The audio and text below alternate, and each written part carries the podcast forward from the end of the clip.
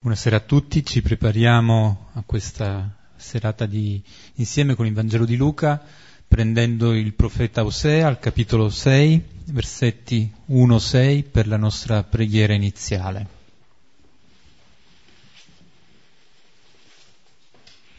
Lo preghiamo sempre a due cori, iniziando dalla mia sinistra, un versetto alternandosi. Nel nome del Padre, del Figlio e dello Spirito Santo. Amen. Amen. Venite, ritorniamo al Signore, Egli ci ha straziato ed Egli ci guarirà. Corso ed Egli ci fascerà. Dopo due giorni ci ridarà la vita e il terzo ci farà rialzare e noi vivremo alla sua presenza. Affrettiamoci a conoscere il Signore, la sua venuta è sicura come l'aurora, verrà a noi come la pioggia di autunno, come la pioggia di primavera che feconda la terra. Che dovrò fare per te, Efraim? Che dovrò fare per te, Giuda? Il vostro amore è come una nube del mattino come la rugiada che all'alba svanisce. Per questo li ho colpiti per mezzo dei profeti, li ho uccisi con le parole della mia bocca, e il mio giudizio sorge come la luce. Poiché voglio l'amore e non il sacrificio, la conoscenza di Dio più degli olocausti. Gloria al Padre, al Figlio e allo Spirito Santo.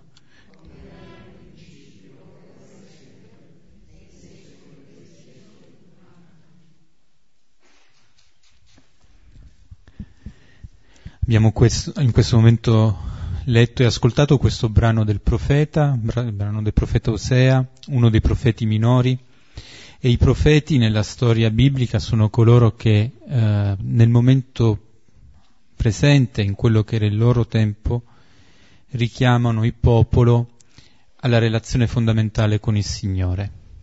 E lo fanno anche attraverso la loro vita, attraverso quello che è eh, i gesti che vivono. E in modo particolare il profeta Osea è stato investito del compito di richiamare il popolo dalla sua infedeltà, di risvegliarlo da quella situazione di tradimento nei confronti del Signore. E in questo brano che abbiamo appena pregato insieme, che nella Bibbia di Gerusalemme viene intitolato, viene dato come titoletto Ritorno effimero al Signore, e già così viene data una chiave di lettura, una chiave di interpretazione. Abbiamo i primi tre versetti che sono una dichiarazione, è la dichiarazione di Israele, è la dichiarazione del popolo. E eh, vediamo subito che il popolo è molto deciso, eh, ha una posizione netta, è consapevole di essersi allontanato dal Signore e sceglie di ritornare. Venite, ritorniamo. Venite, ritorniamo perché questo Signore dal quale ci siamo allontanati e nell'esserci allontanati abbiamo sperimentato anche quelle che sono le conseguenze di questo porci lontano dal Signore, ci ha straziato, ci ha percorso. Ebbene, questo Signore è colui che però ci guarirà, fascerà le nostre ferite, è colui che il terzo giorno ci farà rialzare, è colui la cui venuta è sicura come l'aurora, come quella luce che sorge dopo la notte, che sorge dopo le tenebre. Questo elemento della luce ci, ci rinvia anche a quello che abbiamo visto la settimana scorsa nella conclusione del brano di Luca che abbiamo commentato come ci fosse questo riferimento alla lucerna che viene per portare la luce. E viene aggiunto ancora di più questo riferimento all'acqua, come pioggia di autunno, come pioggia di primavera che feconda la terra. La pioggia è il simbolo della purificazione, la pioggia è anche simbolo della vita, di una vita che viene rinnovata, di una vita che può rifiorire. Sono parole che eh, segno di una conversione ferma, e allora c'è da, da, da gioire per queste parole così nette che vengono pronunciate da parte del popolo, da questa fede in questo Signore che guarisce, questo Signore che è luce, questo Signore che è la fonte della vita. Però, però forse come nell'esistenza anche di tanti di noi, questa certezza così solida è una certezza che ha delle basi fragili. E che queste uh, affermazioni così, così forti poi si trovano a evaporare, evaporare come la rugiada che all'alba svanisce, come viene detto al versetto 4, come una nube del mattino che poi viene spazzata via. E il Signore di tutto questo si rattrista. Che cosa devo fare per te, per te Efraime? Perché c'è da parte del, del Signore la consapevolezza che queste affermazioni poggiano su qualcosa di molto fragile, poggiano su qualcosa di molto etereo.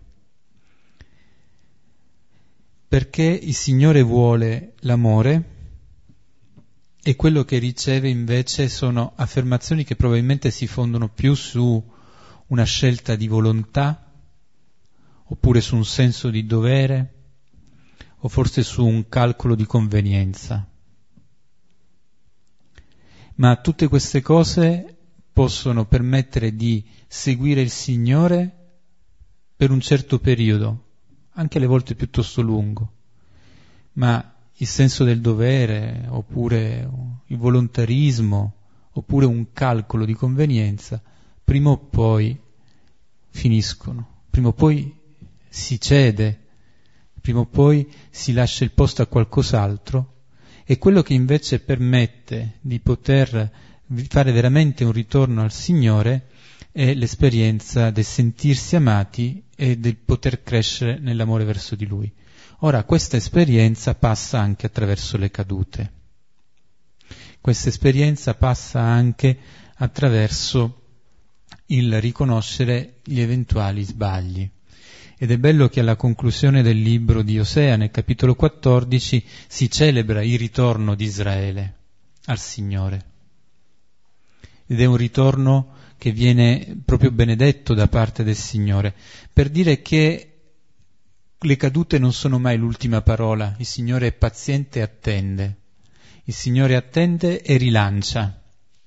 Rilancia dicendo che eh, non, voglio l'amore non il sacrificio, voglio la conoscenza di Dio più, degli, più degli olocausti. Il Signore continua a infondere fiducia in questo popolo di Israele, continua a credere e continua a porgli davanti una meta che è per alcuni versi più esigente, perché amare significa coinvolgersi direttamente in modo personale, per un altri versi è molto più liberante perché non si tratta di seguire dei doveri, si tratta di conoscere e entrare in relazione con una persona che già ci ama. Bene, questi versetti di Osea eh, molto densi ci aprono la porta sul brano di questa sera, ci fanno già entrare anche nel cuore di questo brano, che è Luca 11, 37, 44.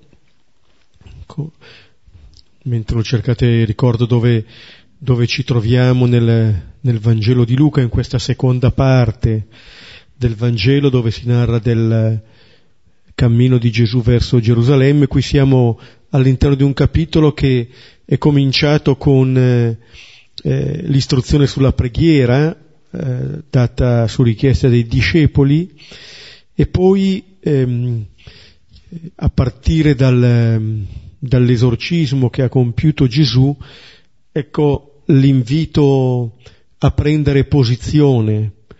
Da un lato abbiamo visto la resistenza anche di fronte all'esorcismo, la donna che dalla folla eh, dice della beatitudine eh, e poi sarà corretta eh, da Gesù sulla vera beatitudine, che non è di quella che ha portato in grembo tanto Gesù quanto di coloro che ascoltano la parola e eh, la volta scorsa invece la parola di Gesù di fronte alle, alle folle che si accalcavano, il discorso sulla generazione malvagia anche lì un richiamo a prendere posizione, ricordando appunto la regina del sud, ricordando gli abitanti di Ninive che danno segno di aver ascoltato perché si convertono.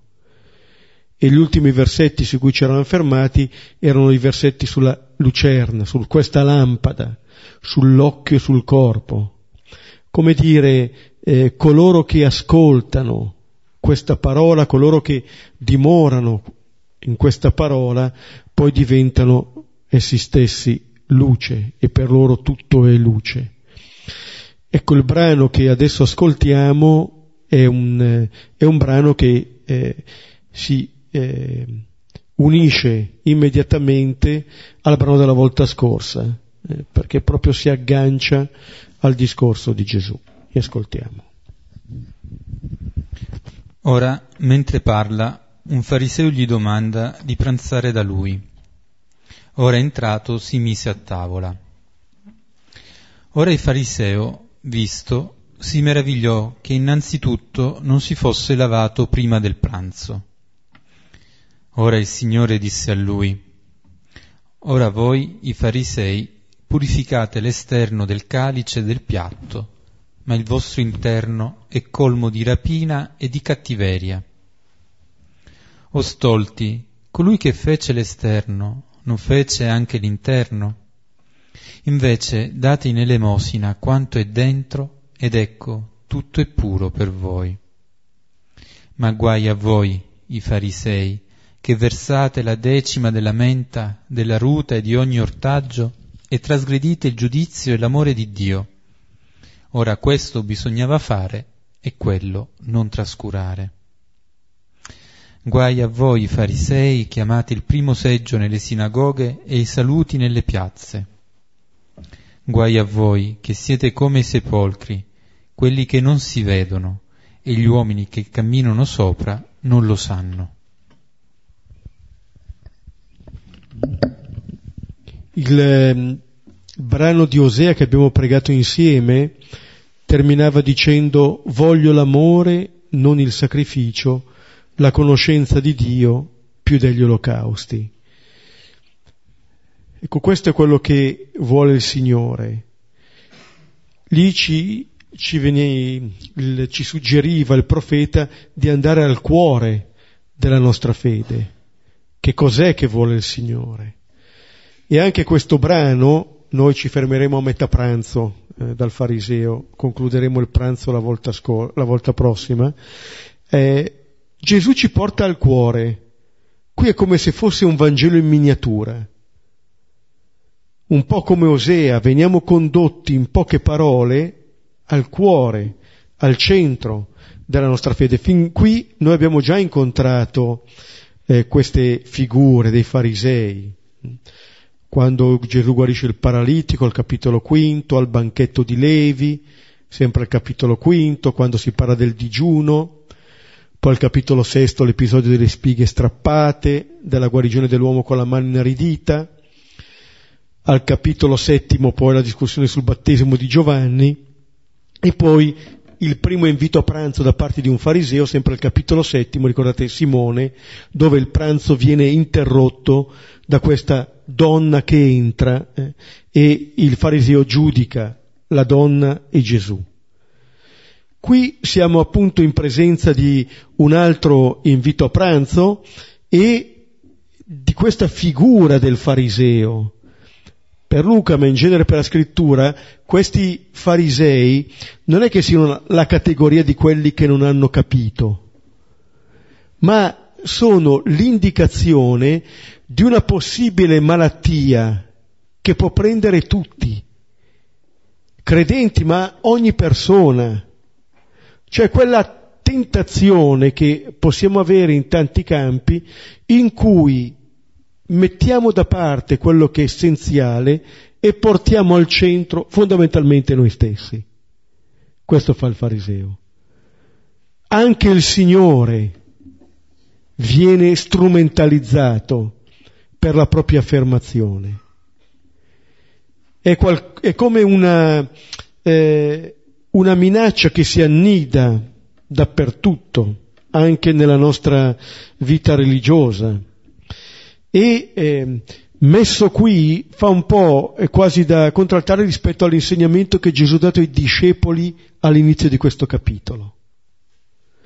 Allora, quello che eh, diventa il, ehm, la discussione tra Gesù e questo fariseo, o meglio, queste parole che Gesù dice, vogliono essere un aiuto a questo fariseo e agli altri farisei e ad ogni fariseo che ci portiamo dentro perché ci liberiamo eh, da questa malattia.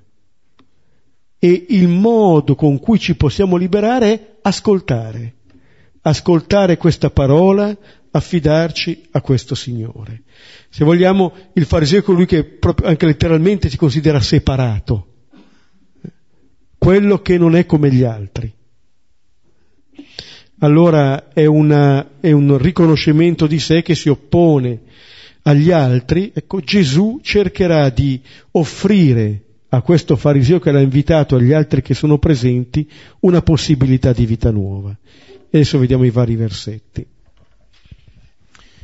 Iniziamo col versetto 37. Ora, mentre parla, un fariseo gli domanda di pranzare da lui. Ora, entrato, si mise a tavola. Ecco, nelle traduzioni, ad esempio qui nella Bibbia di Gerusalemme dice dopo che ebbe finito di parlare. In realtà, mentre parla, mentre parla, come la donna che era intervenuta dicendo beato il ventre che ti ha portato, mentre stava dicendo quelle cose. Allora, se Gesù sta parlando e questa persona lo invita a pranzo, da un lato ci può dire che è un invito pressante quello che viene fatto desidera ardentemente invitare Gesù a pranzo. Non lo lascia finire. Ma appunto dall'altra parte non lo lascia finire, così come la donna. Mentre sta dicendo queste cose lo interrompe la donna. Mentre sta dicendo delle cose, questa persona lo interrompe per invitarlo. Dietro una eh, una realtà buona come quella di invitare qualcuno a pranzo a casa propria, in realtà si può nascondere anche il fatto che lo interrompo, non parla più. È un modo molto elegante con cui però fermo Gesù che parla. E questo fermare Gesù che parla è un po' un opporsi quasi alla sua parola. È la fatica di ascoltare diceva Gesù rispondendo appunto alla donna, beati piuttosto coloro che ascoltano la parola di Dio e la osservano. Allora, eh, il, um, il fatto che questa persona lo inviti così a pranzo, come dire, non l'ascolto fino in fondo. Sapete, anche eh, Bonhoeffer nella vita comune eh, dice che il primo servizio che si rende nella comunità è l'ascolto. E lui descrive la fatica che noi facciamo ad ascoltare davvero l'altro e a volte l'impazienza che abbiamo che l'altro finisca di dire quello che sta dicendo e che noi naturalmente sappiamo già, per prendere la parola noi e sbarazzarci di lui. Ora, eh, non sappiamo, eh, sono delle possibilità, ma di fatto il, questo fariseo che interviene in questo modo eh, mette in evidenza anche eh, questa fatica. Allora, mentre parla e gli domanda di pranzare da lui, è un po' interrompere, adesso prendo la parola io, divento protagonista io. Lo invito a pranzo, però sono io adesso a dirigere le cose. E ehm, non si dice che lo inviti a pranzo avendo un secondo fine, adesso lo invito a pranzo e gli tenderò qualche tranello, no. Lo invita a pranzo. E cosa si dice? E Gesù, entrato, si mise a tavola. Gesù accetta subito l'invito di questo fariseo così come aveva accettato al capitolo settimo l'invito dell'altro fariseo di Simone, così come al capitolo quinto aveva accettato l'invito del pubblicano Levi. Vedete, per Gesù non ci sono categorie di persone. Per Gesù ci sono persone. Non ragiona mettendo le etichette, ma entra in questa relazione con le persone e Gesù entra. Così come era entrato a casa di Levi, così come era entrato nel villaggio di Marta, poi a casa di Marta, così come era entrato in casa di Simone, adesso entra. Condivide questa mensa, partecipa, è un gesto di comunione, sia l'invito sia l'accoglienza dell'invito. Non, per, non va Gesù per duellare, è stato invitato, entra e si siede. Ora, questo entrare un po' nella casa del fariseo è entrare anche nella vita di questo fariseo, lo vedremo anche andando avanti con, ehm, con i versetti. La cosa che però qui colpisce è che mentre quando Gesù va da Levi a mangiare, lì ci sono anche i farisei, rimangono fuori e dicono perché il vostro maestro mangia con i peccatori. Qui non ci sono gli altri, qui ci sono solamente i farisei, eh, come dire, coloro che ehm, si ritengono giusti, coloro che si ritengono osservanti. Lo invitano lì a questo consesso e Gesù accetta. E notiamo, qui quello che avviene è un pasto. Uno dei gesti che facciamo più volte al giorno, almeno noi da queste parti. Un gesto semplice ma essenziale. Perché è un gesto per noi che significa anche relazione che significa anche il modo con cui noi viviamo. Gesù lascerà come segno quello dell'Eucaristia che è appunto un gesto di mensa, un gesto di comunione. Allora, eh, quello che il primo passo che Gesù fa è accettare, accogliere questo invito, entrare, stabilire con questa persona che lo ha invitato una relazione che vuole essere di comunione.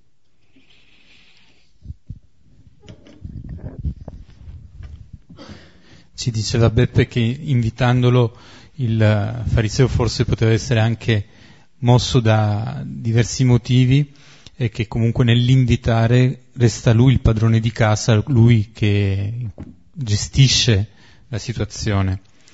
Però nello stesso tempo nel momento in cui apriamo la porta della nostra casa per accogliere qualcuno, eh, ci esponiamo anche a quelle che possono essere le conseguenze di questa presenza che, che abbiamo accolto, che abbiamo invitato.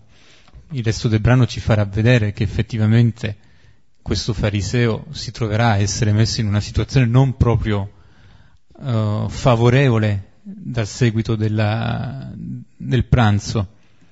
E quindi riconoscere come comunque questo aprire le porte, questo accogliere questa disponibilità è l'inizio di un cammino, un cammino che non si sa mai dove può condurre, non si sa mai a quale esito può portare, e, però è un segno di apertura, permettere di poter entrare nella propria casa, prendere posto alla propria tavola, è un segno di eh, eh, consentire all'avvio di qualcosa. E questo rappresenta forse anche quell'elemento che eh, Gesù coglie come un semaforo verde per poter andare più avanti, per poter rilanciare. E questo senso comunque Gesù che accoglie l'invito non fa altro che lui per primo compiere ciò che dice ai suoi apostoli, ai suoi discepoli di fare, di vivere questo annuncio del Vangelo andando casa per casa e accogliendo tutte le offerte che vengono fatte, quindi questa disponibilità che già anche Beppe aveva sottolineato. Ora vediamo i due successivi versetti. Ora il fariseo, visto, si meravigliò che innanzitutto non si fosse lavato prima del pranzo. Ora il Signore disse a lui, Ora voi, i farisei, purificate l'esterno del calice e del piatto, ma il vostro interno è colmo di rapina e di cattiveria. Come aperitivo non c'è male, eh, comincia bene questo pranzo qui. Mm. Allora, il fariseo innanzitutto, ecco, che vede e si meraviglia, vede che cosa? Vede che Gesù non si è lavato prima del pranzo. E questa meraviglia, come poi faranno emergere le parole di Gesù, è una meraviglia che, che giudica. Perché ci può essere una meraviglia che ci porta alla conoscenza. E forse questo avrebbe potuto chiedersi, ma perché non si è lavato?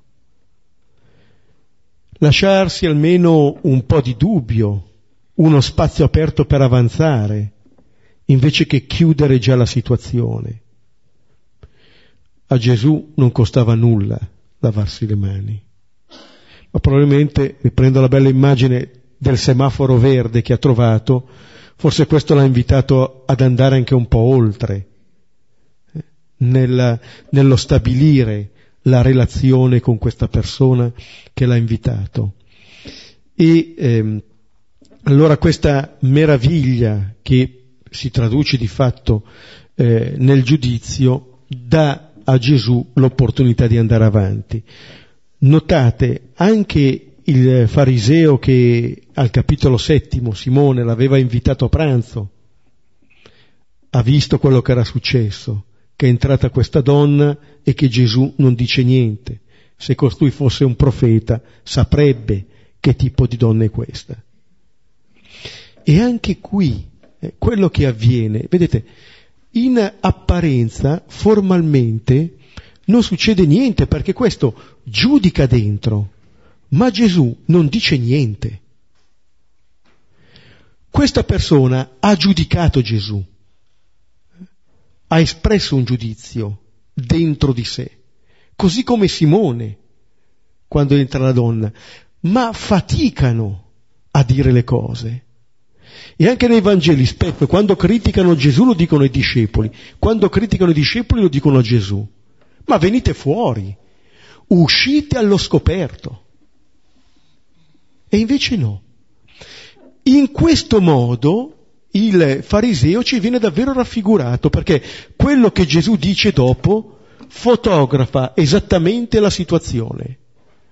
Voi purificate l'esterno, ma il vostro interno è colmo di rapina e di cattiveria. Cioè, all'esterno apparite in un modo, dentro siete altri. All'esterno tu non stai dicendo niente, non stai giudicando, dentro però hai compiuto questo giudizio. Mi hai già condannato Ora, questo fatto di mancanza di comunione al proprio interno, questa divisione, pochi versetti prima, Gesù l'aveva denunciata a proposito dell'esorcismo. Ogni regno diviso in se stesso va in rovina e una casa cade sull'altra. La prima cosa che Gesù fotografa è la scissione in questa persona la mancanza di comunione, di unione con se stessa. Perché c'è una separazione netta tra il fuori e il dentro. Fuori appaio in un modo, non dico nulla, non mi sporco le mani, non giudico, non ho detto, non ho detto niente. In realtà ho già fatto fuori questo Gesù. L'ho già fatto fuori. E Gesù allora, prendendo la parola, notate qui viene chiamato il Signore. Il Signore disse a lui, ora voi, i farisei. Vede, si, si dice, si rivolge a lui, disse a lui, ma Gesù lo prende come portavoce, eh, anche se non ha detto nulla, ma rappresentante, diciamo così, dei farisei. Voi i farisei, purificate che cosa? L'esterno. Allora, le parole che abbiamo pregato prima di, eh, di Osea eh, continuano qui. Le cose che dice qui Gesù sono le parole del profeta, che riconduce sempre il popolo all'essenziale, soprattutto quando il popolo rischia di smarrirsi, di perdere quello che è il centro della propria fede. E allora il, il profeta richiama, richiama al cuore. Eh, ancora Isaia 29, 13, 14. Questo popolo si avvicina a me solo a parole e mi onora con le labbra, mentre il suo cuore è lontano da me. Il culto che mi rendono imparaticcio di usi umani. Romani 10, 9, 10. Se confesserai con la tua bocca che Gesù è il Signore e crederai con il tuo cuore che Dio lo ha risuscitato dai morti, sarai salvo. Con il cuore infatti si crede per ottenere la giustizia e con la bocca si fa la professione di fede per avere la salvezza.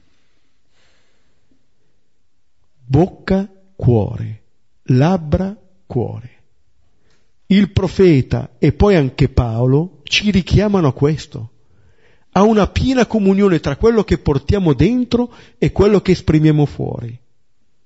Altrimenti qualcosa non va, ma innanzitutto in noi. È come se vivessimo scissi tra quello che ci portiamo dentro e quello che esprimiamo. Allora eh, qui questi farisei vengono chiamati in causa da Gesù come persone della facciata, dell'apparenza, eh? perché si può essere anche osservanti, lo, lo vedremo, quasi scrupolosi nell'osservanza della lettera e traditori dello spirito. Poter osservare fuori tutte le varie cose, ma con un cuore che è lontano, dove questo Signore non viene ascoltato. Se dicevamo con la beatitudine della donna, forse era più che il ventre e i seni, si poteva dire gli orecchi e il cuore. Gli orecchi che ascoltano e il cuore che accoglie. Questa è la fede. Invece questi, eh, questi farisei rimangono, eh, rimangono solamente ascoltatori all'apparenza e portano dentro una divisione netta tra quello che sono dentro e quello che di loro appare fuori.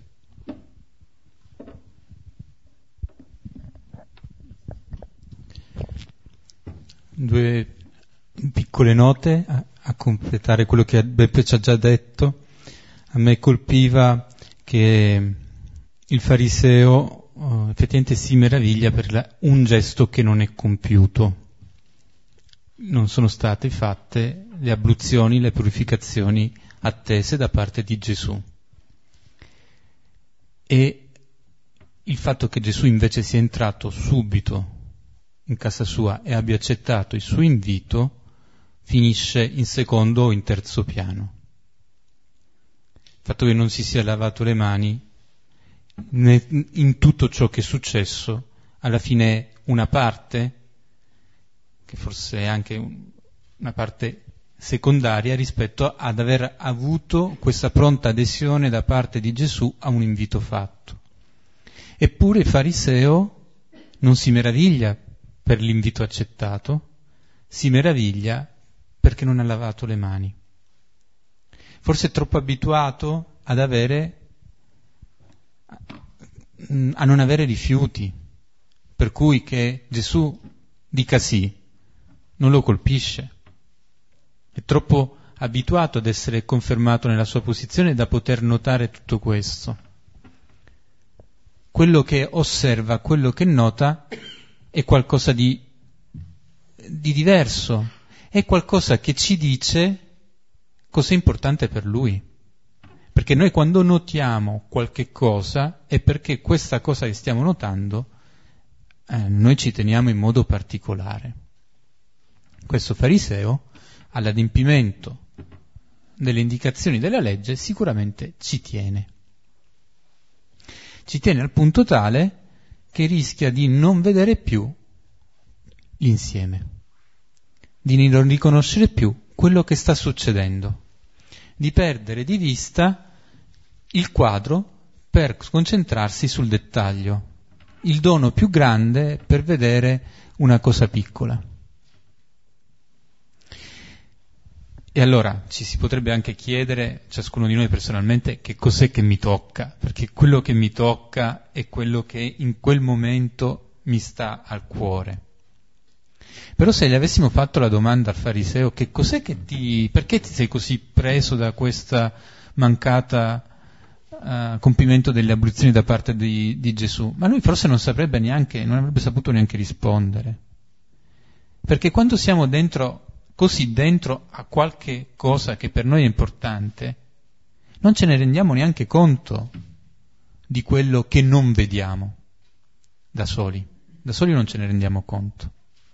Perché quel dettaglio è il tutto che oscura il quadro più grande. C'è bisogno dell'aiuto di un altro. C'è bisogno in questo caso di Gesù che gli permetta di rendersi conto che si meraviglia di un dettaglio e perde di vista l'insieme. E in questo mh, attenzione da parte del fariseo a un adempimento, vediamo anche quelli che sono i rischi di una pratica che diventa soltanto esteriore perché una pratica solo esteriore, una pratica in cui non c'è il coinvolgimento del cuore che permette di tenere una visione ampia, alla fine svuota dentro. E cosa succede? Quello che Gesù dice, perché il vostro interno è pieno di rapina e di cattiveria. Se dentro ci svuotiamo, vuoti non restiamo, qualcosa viene ad occupare il nostro interiore. E la rapina che cos'è? Prendere agli altri perché possa avere io. E la cattiveria che cos'è? È agire facendo male agli altri. Vediamo che questa, questo cuore che è così svuotato, che non riconosce più per una pratica soltanto esteriore, come diceva anche il profeta Osea, lì dove è il Signore, finisce col diventare un cuore che formalmente compie atti, ma nel suo interno viene meno a quel comandamento dell'amore che qualche serata prima abbiamo visto già. Continuiamo con i versetti 40 e 41. O stolti, colui che fece l'esterno non fece anche l'interno? Invece date in elemosina quanto è dentro, ed ecco, tutto è puro per voi. Allora, dopo aver detto che l'interno, il cuore, vedete, passa dall'esterno del calice del piatto al vostro interno, perché è lì che si giocano le cose. Le questioni riguardano il nostro cuore e allora tutto si riveste di significato. C'è un interno colmo di rapina, di cattiveria e poi viene detto, viene aggiunto un'altra cosa, stolti. Di nuovo c'è un plurale per cui Gesù non si sta rivolgendo solamente al fariseo che l'ha invitato, e allora c'è qualcosa che riguarda qui l'ambito della stoltezza, della non conoscenza. E Gesù dice subito che cos'è questo ambito. Dio stesso, colui che fece. L'esterno non fece anche l'interno. Cioè, col loro modo di pensare, questi farisei, quei farisei che portiamo dentro, rivelano di non conoscere pienamente il Signore, di non conoscere chi sia Dio. E mm, di fatto è, è sempre l'inganno delle origini di Genesi 3. La prima stoltezza, la vera grande stoltezza è non conoscere Dio, pensare male di Dio. Capite che questo capitolo che è cominciato col Padre nostro, che non è solamente una preghiera, è una vita, è un modo di vivere, dove la prima parola che Gesù ci consegna è Padre.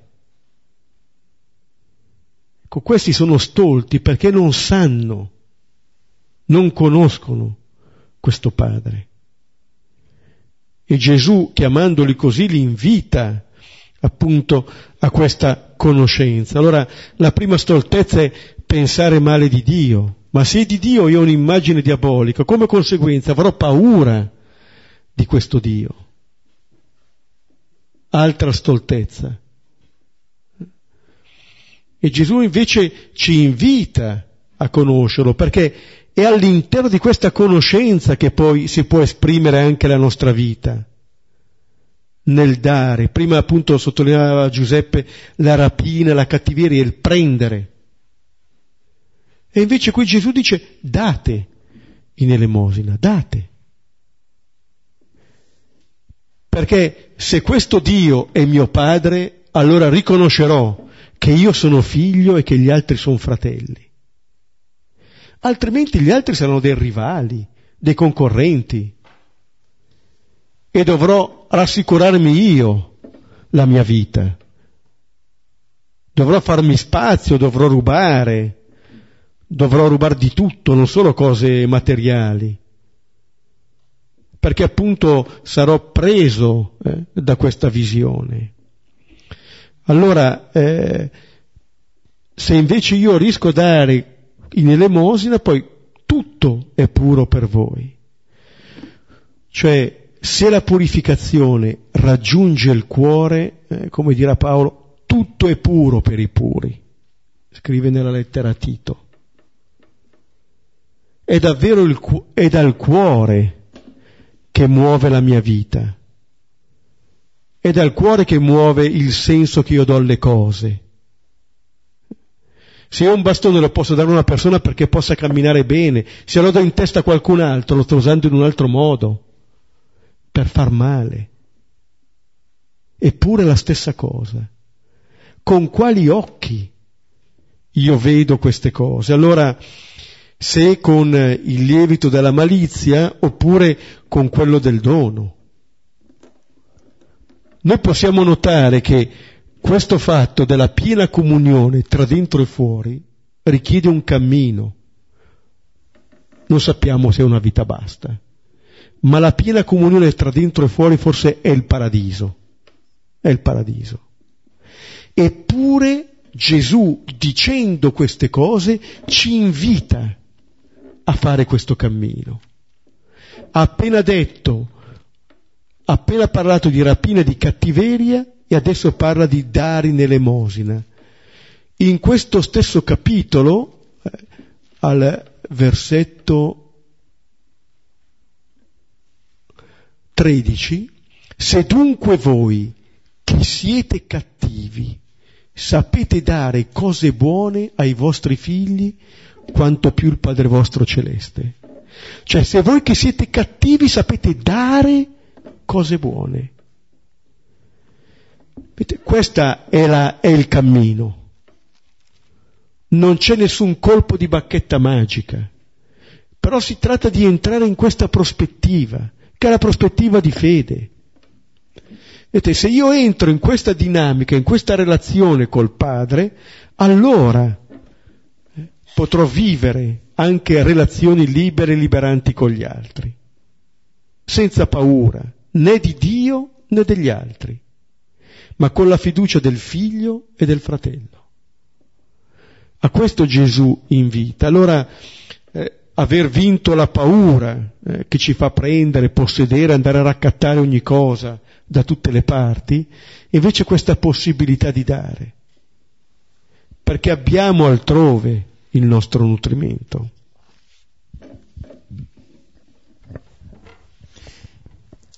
fatto del dare che viene qui indicato diventa quindi come il vaccino. Se il cuore che è diviso tra questo interno ed esterno è portato alla rapina e alla cattiveria, quindi è portato ad una forma di ripiegamento egoistico, allora quale via per guarire? Come poter guarire? Dare in elemosina. Allora, tra l'altro, l'elemosina è una di quelle opere che rendono l'uomo giusto davanti agli occhi di Dio, quindi non è questione di non adempiere i precetti, di sbarazzarci dei precetti, ma è di con, con quale cuore adempiamo questi precetti? Se è un cuore soltanto formale, allora questo nostro cuore può essere ben pieno di cattiveria. Se invece nel nostro cuore c'è un aderire al Signore, allora i precetti sono in sé una via per unirsi al Signore stesso.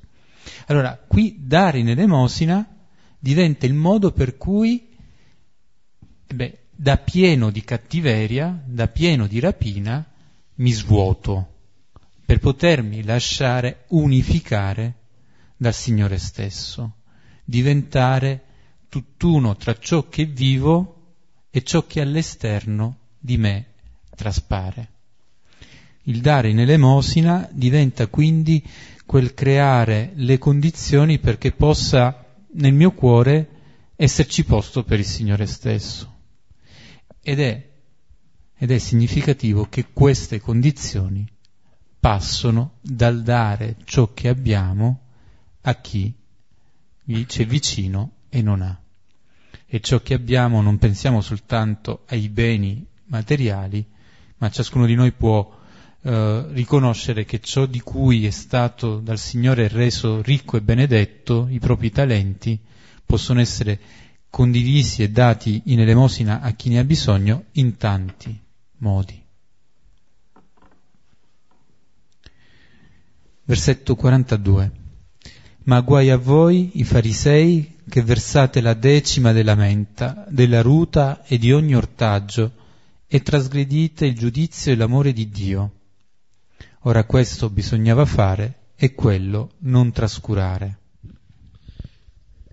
Ecco, qui comincia una serie di espressioni che abbiamo tradotto appunto guai a voi farisei, dove eh, queste parole sono da accogliere come un invito alla conversione e anche come fiducia nella possibilità di cambiamento. Cioè, se Gesù esprime queste parole a questi farisei è perché vuole bene a questi farisei, non li vuole lasciare lì dove sono. Non è una condanna, è una chiamata alla conversione, sono parole che vogliono e possono salvare. Sono parole che vogliono dare vita, chiamare a un salto di qualità.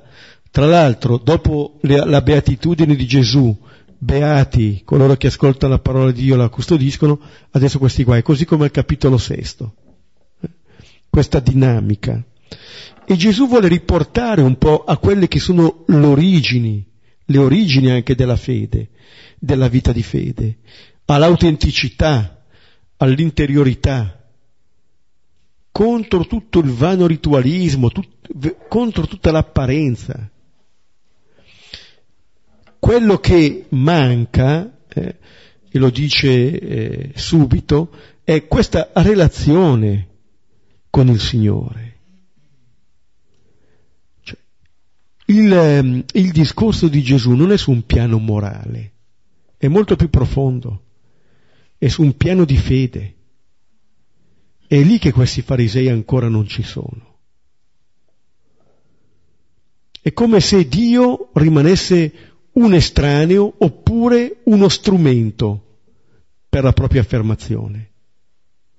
E allora cosa dice? Voi siete, osservate tutte le norme e i precetti, versate la decima per tutte queste cose, ma per far che cosa? Per sentirvi dire bravi?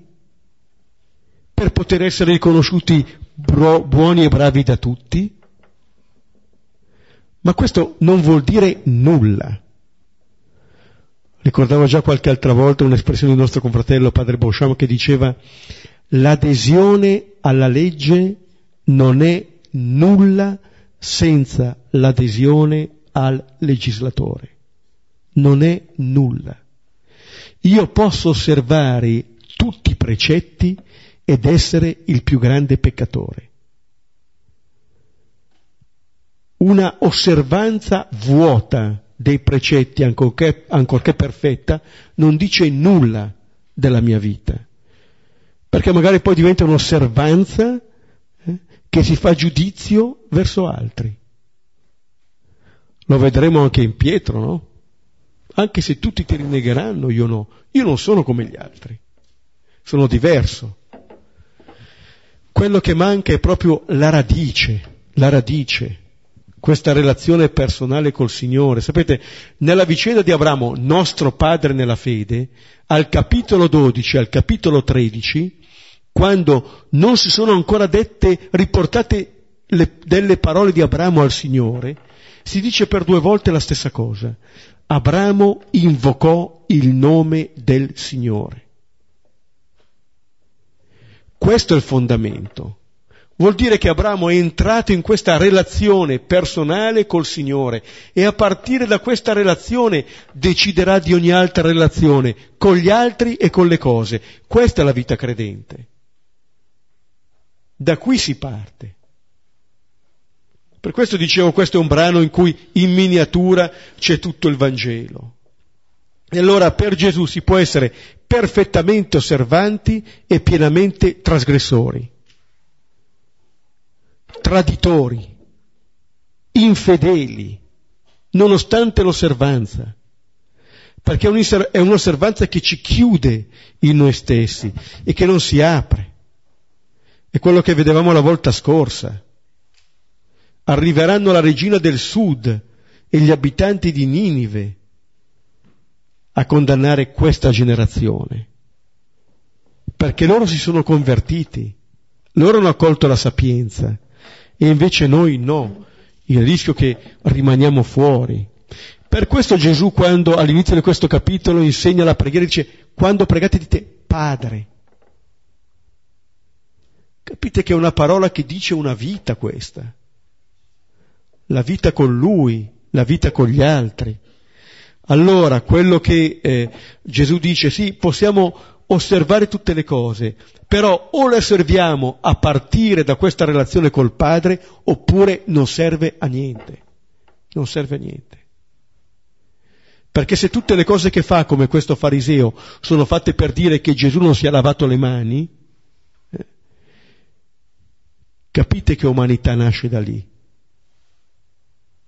che sguardo, lo sguardo verso Gesù rivela lo sguardo eh, che abbiamo verso Dio. Il guai con cui inizia Gesù uh, è proprio l'opposto del, della beatitudine che la donna rivolge a Gesù. Però questo guai dice eh, della capacità che Gesù ha eh, di poter affrontare eh, la verità delle cose,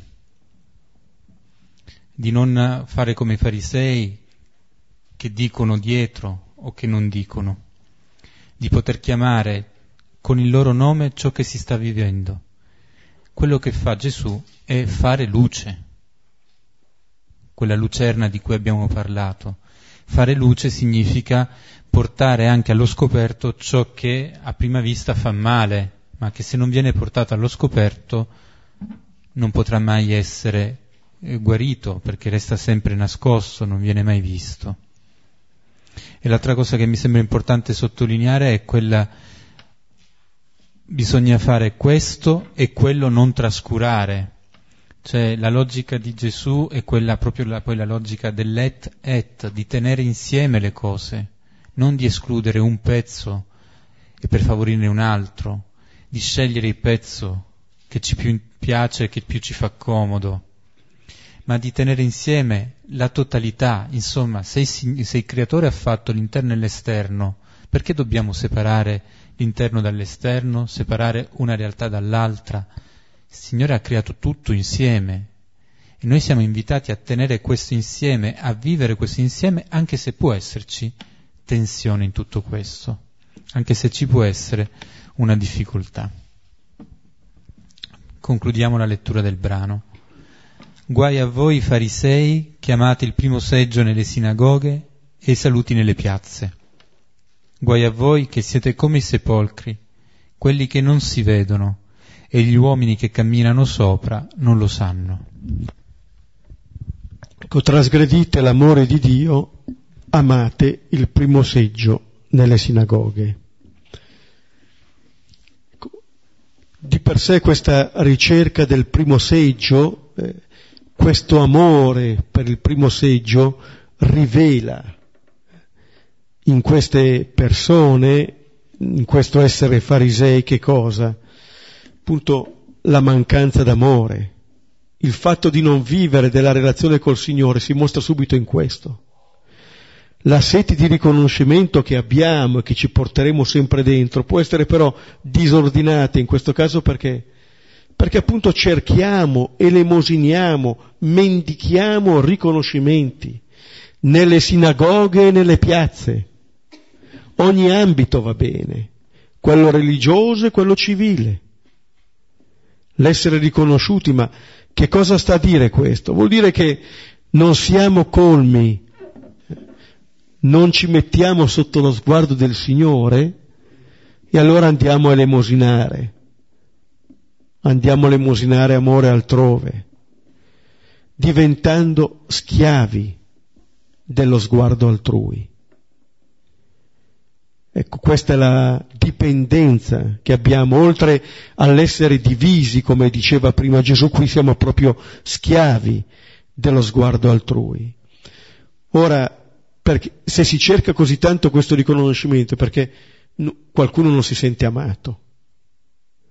Quando facciamo esperienza di essere amati, siamo molto più liberi. Non abbiamo paura. Siamo sciolti. Siamo noi stessi.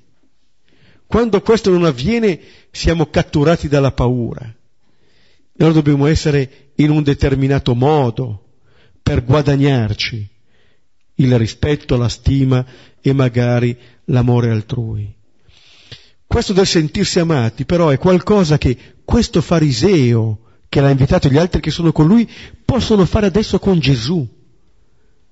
Queste parole di Gesù testimoniano l'amore verso queste persone, che non vengono abbandonate da Gesù. È come se attraverso queste parole li invitasse a entrare in questa relazione perché questo desiderio che hanno del primo seggio nelle sinagoghe, dei saluti delle piazze, è qualcosa che si paga a caro prezzo. Vedete, eh, dire amate il primo seggio, ce n'è uno. Andare lì al primo seggio vuol dire che gli altri diventano nostri rivali. O ci andiamo noi oppure qualcun altro ce lo ruba e non saremo riconosciuti e gli altri invece dei fratelli diventano dei rivali, dei concorrenti, delle minacce. Ma si paga ancora di più a caro prezzo, perché quel primo posto lì di fatto lo si paga con la solitudine. Quel riconoscimento lì è solo un riconoscimento apparente, che non ci nutre dall'interno, non ci colma il nostro cuore è qualcosa che rimane lì fuori. Eh? Certo che gonfierà un po' il nostro ego, ma che si sgonfia subito eh? e avrà bisogno di nuovo riconoscimento, avrà bisogno di ricercare di nuovo questo. Gesù vuole cambiare questa prospettiva, vuole riempire il cuore di queste persone, altrimenti rischia quello che dice, siete come i sepolcri. C'è qualcosa che porta dentro morte. Non siete persone vive. Non amate la vita. Siete già morte dentro, spente dentro. Addirittura non si vedono, non vi si riconosce neanche. Però fate guai lo stesso. Perché gli uomini camminano sopra e non lo sanno rivolte ai farisei che pretendevano di essere guide spirituali, come dire, il contatto con voi contagia anche altri, rende impuri gli altri. E allora la possibilità è di riempire di vita, di non essere più dei sepolcri, eh, ma di portare dentro la vita stessa di Dio. Allora quella beatitudine che Gesù aveva detto, beati quelli che ascoltano la parola, questo è il modo di vivere, di portare in noi nella fede il figlio di Dio, di dare la possibilità a questo figlio di esprimersi anche in noi, di rivelarci qual è la nostra vera vocazione.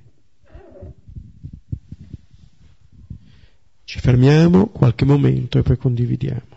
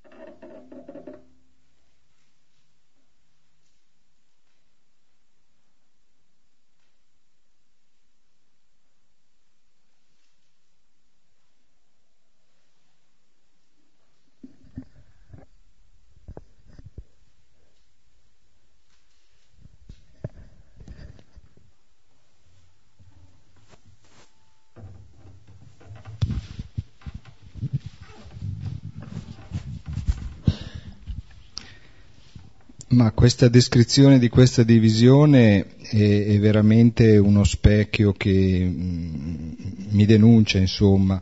E, insomma, io ho le mie strategie quando incontro una persona, magari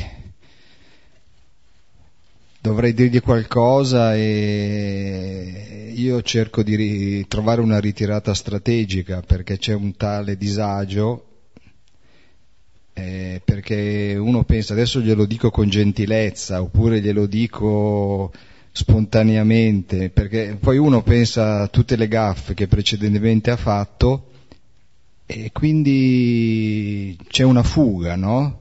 Si vuole scappare da, cioè io cerco di scappare da quella situazione. E però non, non, non viene fuori questa cosa, cioè me la porto dentro. E questo in un ambiente, diciamo così, di, di lavoro, in un ambiente però questo porta a una grande solitudine, perché poi è vero, c'è, c'è, questa, c'è, questo ritirarsi continuamente, sempre, però c'è questa consapevolezza. E questa sera mi colpisce questo dare in elemosina. E mi sto chiedendo come si può dare in elemosina questo disagio che è un disagio poi esistenziale, no? che, che, poi appunto ti rinchiude in una solitudine, no? per cui eh, l'altro ti dà fastidio, insomma, per cui mh, finalmente ecco sono solo con me stesso, però poi uno non è che sta tanto bene, no? Eh, dice ma guarda non hai avuto coraggio di dirlo, sì però se l'avessi detto chissà l'avrei offeso e, e poi incominciano tutti questi discorsi e non si finisce più.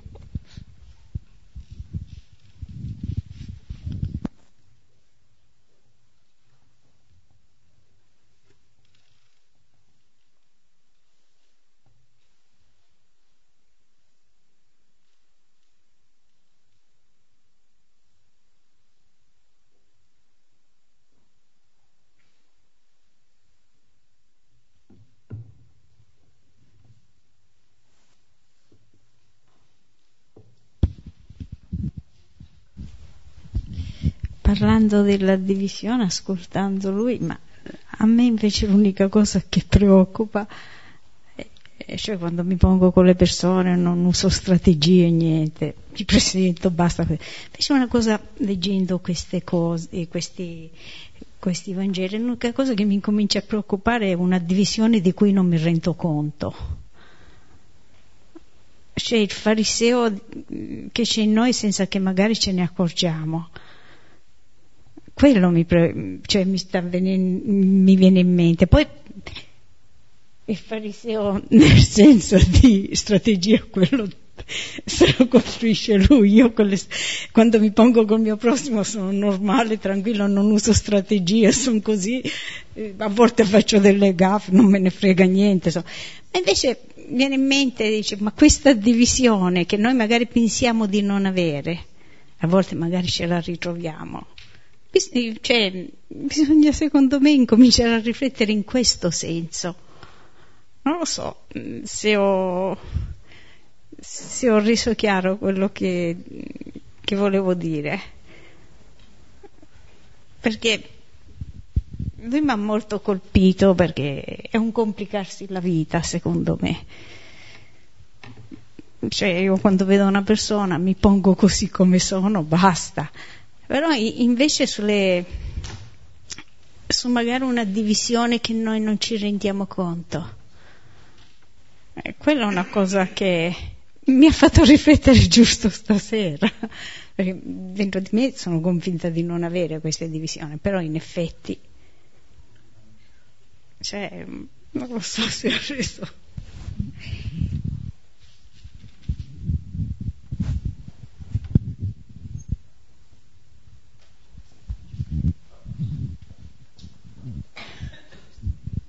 Io volevo fare una domanda, se è, se è lecito paragonare eh, le non abluzioni che vengono fatte qua con la lavanda dei piedi eh, nell'ultima cena, no? nel senso che lì comunque mh, mm, cioè, qui c'è una legge che non viene rispettata perché è qualcosa di esterno eh, a cui non, non, non aderisce, non, Gesù non aderisce perché in quel momento probabilmente non è significativo oppure è anche provocatorio per eh, attirare una domanda. No? Nel caso del, dell'ultima cena è Gesù in prima persona che si mette a lavare i piedi, perché in questo caso la lavanda dei piedi ha un significato interiore, cioè dà alla legge un senso che viene dall'interno, quindi in, mi sembrava di vedere invece appunto in questa, nella lavanda dei piedi un'unificazione fra la legge e eh, il desiderio interiore, dice fate come ho fatto io, quindi mm, cioè Gesù non è venuto ad abolire la legge giustamente, ma a dare un significato alle cose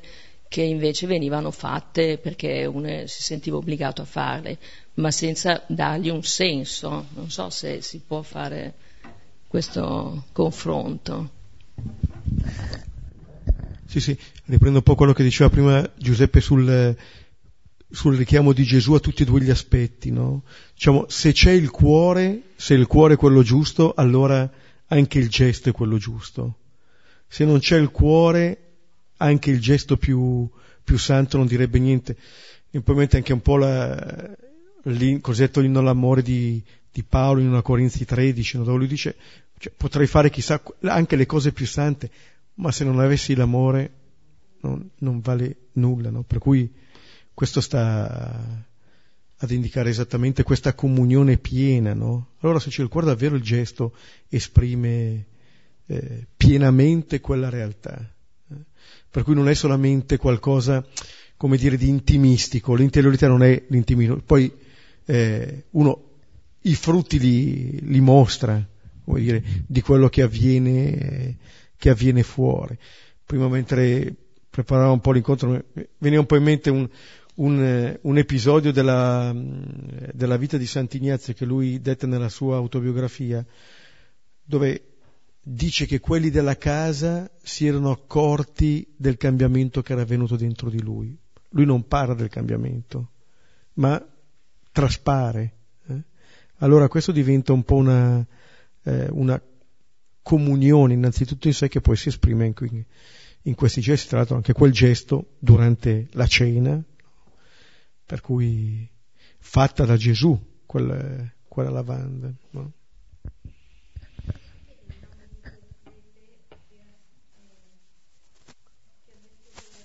Poi te lo do. Poi te lo do. Ci fermiamo qui, possiamo ora concludere pregando insieme il Padre nostro. Padre nostro che sei nei cieli, sia santificato il tuo nome, venga il tuo regno, sia fatta la tua volontà, come in cielo così in terra. Dacci oggi il nostro pane quotidiano e rimetti a noi i nostri debiti, come noi li rimettiamo ai nostri debitori non donarci la tentazione, ma liberaci dal male. Amen. Nel nome del Padre, del Figlio e dello Spirito Santo. Amen. A tutti l'augurio di una buona serata.